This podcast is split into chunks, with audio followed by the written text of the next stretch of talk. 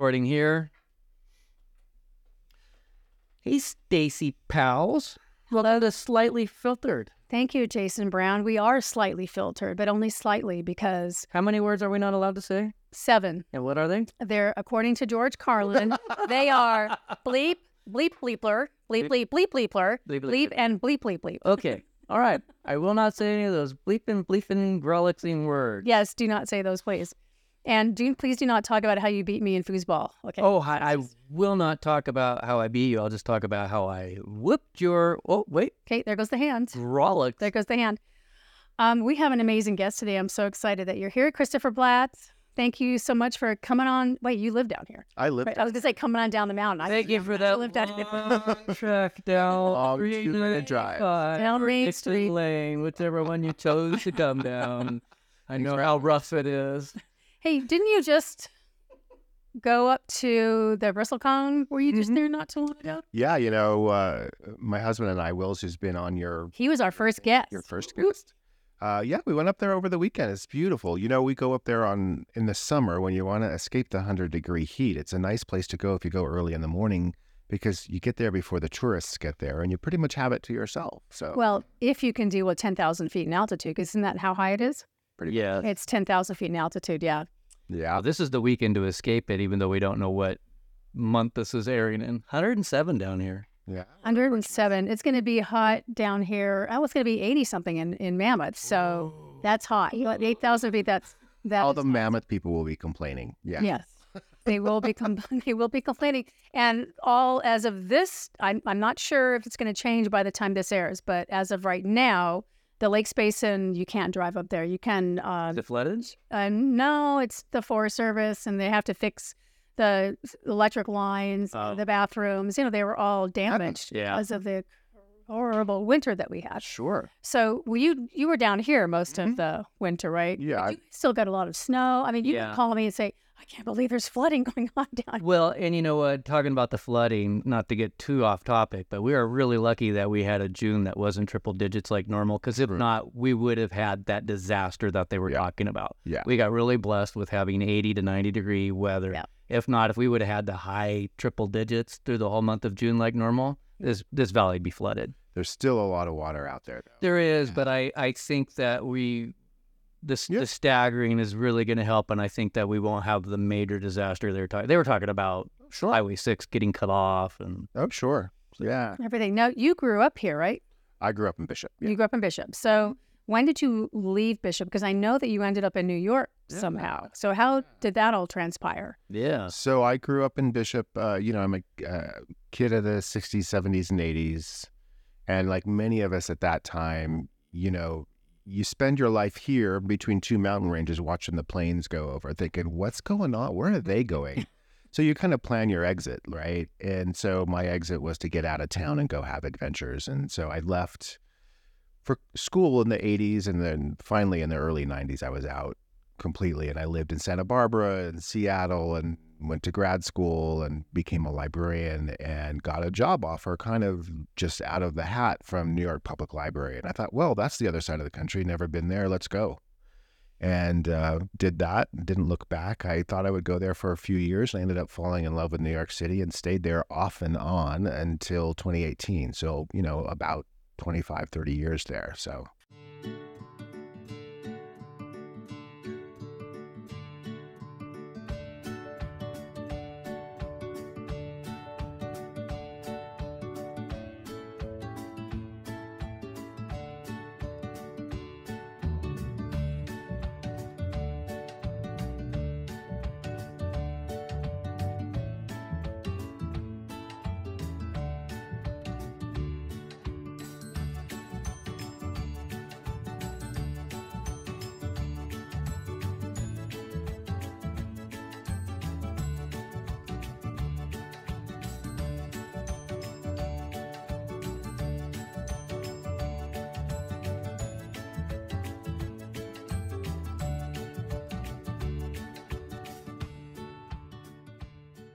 Well, New York City, what a huge difference between New York City and Bishop. Yeah. I mean, I can go to New York if I have something to do, if I'm going to a meeting, go in, do the meeting, and come out. But I can't. It's just, for me, it's totally claustrophobic. Was it ever claustrophobic for you when you first got there? Or? No, actually it was the opposite. I think growing up in Bishop, I felt the sparseness, right? Everybody knows who you are. Everybody knows if you took that left turn where you weren't supposed to take it, and you get home and your parents find out about it first. So living in the city for me was an exciting adventure, and it was actually comforting to be surrounded by people. You'd live in a giant apartment building, and there's people who live 10 floors above you and 10 floors beneath you, and there's always this activity. And for a single person who's in his 20s, that was kind of comforting. And when you live in a city like New York that's so very dense and very old for a number of years, you learn that it's not just one big city. It's actually a lot of little neighborhoods, a lot of little Bishops. Mm-hmm. Right? And you can walk 20 minutes and walk through three completely different neighborhoods, start out in Chinatown, go through Little Italy, and then end up in Soho, which is very trendy or whatever. And, the restaurants change, the people change, the accents change. And it's part of that adventure. And you find the neighborhoods that you're comfortable in and that you go to. And we joked about it all the time. By the time we left New York City, we had our three restaurants that we went to all the time, the parts that city we would hang out in. The rest of the city might just leave it to the tourists, So you learn to adapt, I think. Now, that's where you met Wills, is in New York? Yeah. Okay. Yeah. How did you guys meet? Is it a work thing or restaurant thing, or? No, dance clubs. We were young, foolish, like we all were in those days, right? It's since burned down, so, now we can't ever break up. What kind of dance club? It's just this random dance club out in... Music. Pop, rock, okay, every kind of thing. Actually in Pennsylvania, near the Delaware River, near Doylestown, which is it was just a place where a lot of different people of all, persuasions would come and just go because it was the only place to go on a Friday and Saturday night in that area. And it was just a lot of fun. And we knew a lot of our friends there. Some friends DJ'd there and what have you. And, yeah, that's where we met. And after a few years, at that point, I was living in New Jersey, and we hang out and lived together in this little artsy town called Lambertville on the Delaware River for a few years. And then we moved back to New York City. That was my second stint and his first stint in New York City. So again, we went in with our 5-year plan and ended up staying about 13 for all good reasons. But then this opportunity came up. We were ready to leave and we wanted to go. We were spending a lot of time hiking and spending time in the country. Like, let's go live with some real mountains for a while. I remember him describing seeing Bishop for the time. He's like, "That's where you live." Right.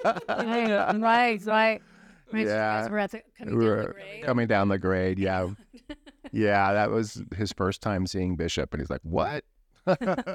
So, what was it like for you and Will's moving here and the transition between the city life and him never living the Owens Valley life? It's really been interesting, and it's been a blessing. I love that we chose to do this. I knew kind of what I was going back to. Bishop hasn't changed a whole heck of a lot since I left. There's a few more. We've got Eastern Sierra Bank and Eastern Sierra Pride. Yeah, we've got Pride, and then we've got Elevated and Looney Bean. Those new buildings, grocery outlet. Yeah, and some empty Kmart's. Some empty Kmart's. And a few more stoplights. Kmart. I miss Kmart. Never thought I'd say that, but I miss Kmart. But no, yeah, it's been fun. We, as I said, in New York, we were spending a lot of time up in the Catskill Mountains and stuff, just being outdoorsy people. So, came here, we just slid right into that lifestyle. I had a job, which keeps me still up in Mono County, running the library system, which has been really fun because it's a great way to meet people. And then Will's just dove right in. He's a people person, and he likes to do things where it will cause him to meet other people. So he volunteered a lot. He volunteered for Volunteer Eastern Sierra Pride, and just built up a network. And now he works for the Sierra Club. So it's great. I think if I wanted to leave now, he would be the one who say no. He's really fallen in love with this place. Yeah. So I have to ask you, so you left New York in 2018. Right. You were there for 25 years. So you were there 9/11. Yeah, that was... So what was that like for you guys? So at that time, I worked for a company where we worked with libraries across the country that were building new buildings, and I got to help them choose all the books. And so we had a facility just across the river in New Jersey, and that's where I was working that day with my colleagues and a number of the salespeople who worked for that company. Did you see the skyline? If you went outside, you could, and stood on the roof. We weren't that close, but a number of the people who worked for that company were flying in and out for sales meetings that week. Mm-hmm. When I do remember, everyone remembers that day, right? It's like December 7th, mm-hmm. 1941. You remember where you were and how you felt, and coming into work and hearing the news and wondering if it's true. And then of course it was true. And then everyone, clamoring around a TV. And of course we had friends and colleagues in the city that you're worried about, and people colleagues who are flying in and out of Newark airports and the other airports that you're worried about. And, cell service wasn't what it was in those days, what it is today. So it was really hard for people to get in contact, mm-hmm. which I think was the most traumatic thing. One of my colleagues at work who worked across the desk from me, her son worked in one of the towers, and she spent the entire day glued to her phone because she wouldn't go anywhere because she knew that he would call her. And that was a really traumatic. He ended up getting to call her when he got out of the tower. And like many of the people who did get out, they had to walk. Nothing was working, and you just walked until you reached safety or someone who could take you home or all the way home. Mm. And he walked for hours until he got up to Midtown and finally got access to a phone to call his mom. That's one of a million stories like that during the day. And our story, I didn't see it happen personally. So my story's easier than a lot of other people who were right there. I know people who were running, as the towers were falling, from things falling in the sky that they never would. You'd never want to run from this stuff. So, it's a challenge. This episode of This Crazy Life is also sponsored by Jaspin IT Consultants. Jaspin is trusted by financial firms, hospitals, and small businesses with over 30 years of experience, specializing in computer repair for PC and Mac, managed IT solutions, managed antivirus, servers, virtualization, networking, surveillance solutions, VoIP phone service, and digital signage. We are building a reputation for creating a positive return on investments for our clients. If you are serious about your business success, our team of professionals can get you there. Strategic thinking, personal attention, competitive prices, real-world results. Discover the Jaspin difference. Located at 249 North Main Street in Bishop, California, 760-872-2797, or on the web at www.jaspin.com. Yeah, I can't even imagine. But still, the community of the tri-state area, mm-hmm. that's it, is it the tri-state, yep. New York, New Jersey? Yeah, and Connecticut. Yeah. Connecticut.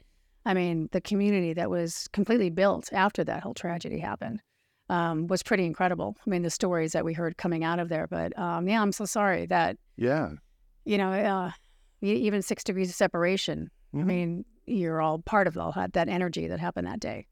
Yeah, and you're right. It did show resiliency in community, and that people stepping up to help.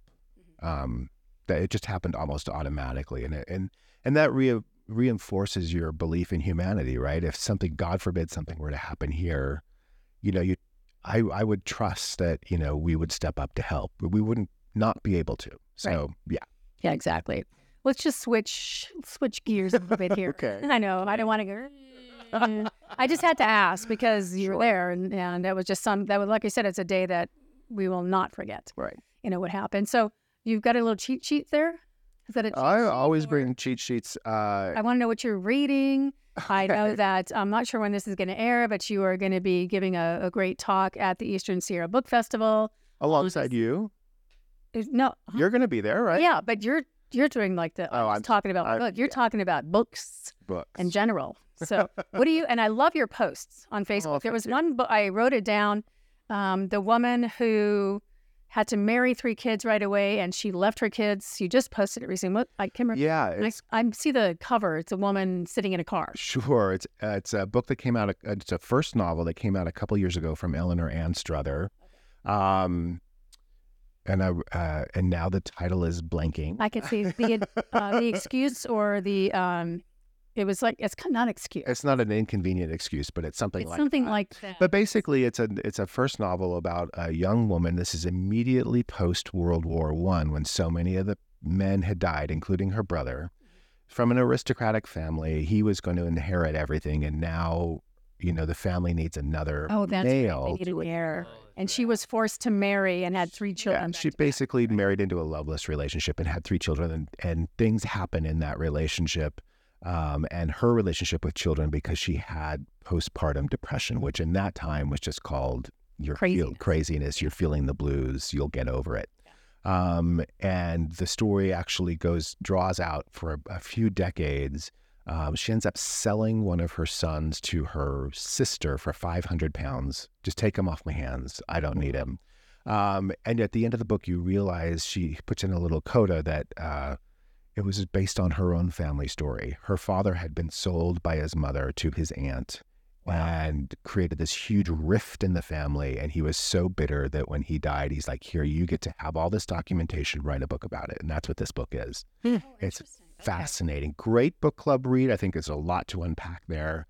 I'll find out the title and post it again. It's on his Facebook page, Christopher Platt, Facebook. It's on there. So what are you doing these days? What else are you doing? So right now, at the time we're recording, we're in the middle of summer reading up in Mammoth and Mono County. All through, we have 7 locations up there. And so there's summer reading for kids all around the county. Yeah. Read for prizes. But also we've got this year we're doing a new middle school book discussion as part of it, reading Where the Mountain Meets the Moon by Grace Lynn, which is a terrific kind of 5th, 6th grade read around that. And then a bunch of activities around that. And then we have book clubs going, both virtual and physical, around the county. Those are always fun, including one that just started up in Benton. It started with 2 people and now it's got 6. So I'm like, yay, that's most of Benton joining a book club. Yeah, I was going to say, that's population. That's great. No, it's awesome. And what I love about it, and part of what I think my role is here, and Stacey, you were kind enough to join us on our Oxygen Starved podcast for an episode, is to talk about books and exhibit the behavior that it's okay to ask people, what are you reading? You can stand in line in Bonds and talk about, did you hit the ski runs this morning, or how are the trails, or what have you? But you can also say, hey, what are you reading? And when I ask that question, and I get asked that question all the time, I more often than not get an answer that says, I'm reading this. So that tells me that the people that we encounter on a daily basis are all engaged with this act of reading, whether reading a magazine or a book or listening to an audiobook or something like that. Mm-hmm. It's so important because reading is behavior that is, you're investing in yourself, mm-hmm. and it gives you space and time to just kind of process all the other mishigas that we deal with during the day. So for the Eastern Sierra Book Festival, thank you. Jennifer Crittenden is always kind enough to ask me to kind of come and tell the attendees what I've been reading lately and what I'm looking forward to read. So I have a list, and by the time this comes out, I think it'll already be announced. You can go to the library website and see it. But I have a list of titles that are Christopher's choices of what I've been reading during 2023, and then the titles I'm excited about that are coming out during the fall publishing season, which basically starts in August, and all the big hitters come out in fall so that people buy Christmas gifts. And is that how it works? Pretty much. But I'll tell you 2 titles I'm excited about. Okay. One is fiction. This is called Whale Fall by Daniel Krauss. Daniel Krauss has been around for a number of years. He writes a lot of young adult books. This is actually an adult book, but he's also fascinated and very knowledgeable about the ocean and its creatures. And he actually worked with Guillermo del Toro to create Shape of Water, that movie that came out a long time ago. Well, in this book, a young man who is grieving the death of his father. His father dies in an ocean accident and drowns and is lost at sea off the coast of Monterey. And this young man is kind of trying to deal with that grief and has problems with his family and what have you. He scuba dives out off Monterey coast in an attempt to find his father's body, basically, which basically tells you a little bit about his mindset, But this is what happens. He gets a little too far out. He encounters a giant squid at the kind of the surface of the ocean, which doesn't happen, right? Giant squids don't come up there unless something is happening. And he realizes that there's something happening underneath. If the squid is up here, he's probably being pursued by the giant squids only real predator, which are sperm whales. And sure enough, a sperm whale is shooting up from underneath to eat that squid, and he's caught in the middle. The unthinkable happens. He gets swallowed into the belly of a whale, and he has an hour's worth of oxygen to figure out, can I get out? Now, the reason I talk on this book is two reasons. One, I am incredibly afraid of the deep. I have a hard time diving. In Monterey, there's that. It's the shell. The shell drops off. Right, yeah, and that's exactly what he does. He goes too far out, and that's when that comes up. I thought you were going to say that he was swimming around Monterey Bay and found the body of John Denver. That's when John Denver died. That's probably number two, the sequel. But no, it's just a fascinating book. And then Daniel Krauss himself is so knowledgeable about ocean creatures that he uses science to drive this plot, you know? And so it's not totally out of the realm of possibility what this young man is trying to do to escape the whale. It's all very anatomically correct. You know, whale have teeth, but they don't use them to chew. So something's got to chew you. And it turns out in a sperm whale, it's the stomach that does the chewing. And there are four stomachs. So this is just a teaser. For me, I don't read horror books, but for me, it was a horror book.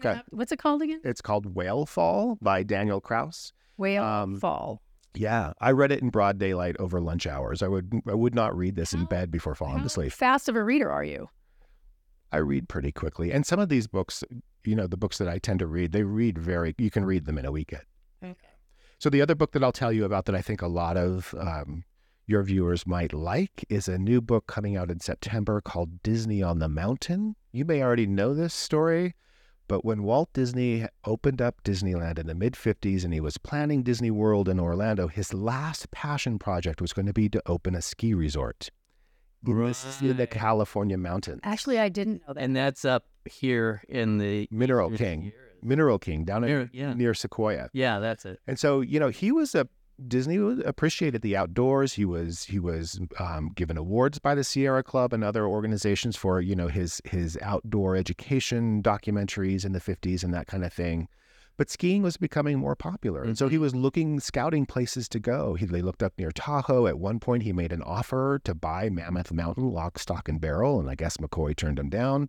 And he ended up at Mineral King Valley, a little bit further south of here. I'm pointing at it, that south.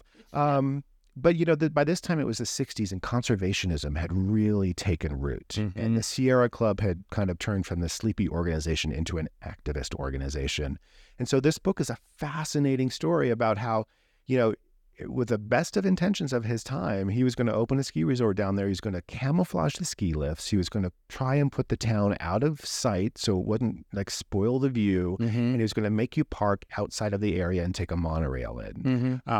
But it was also adjacent to Sequoia National Park. And so, you know, long story short, the conservationists won out. The resort did not get built. In fact, Mineral King then became part of Sequoia National Park as it is today.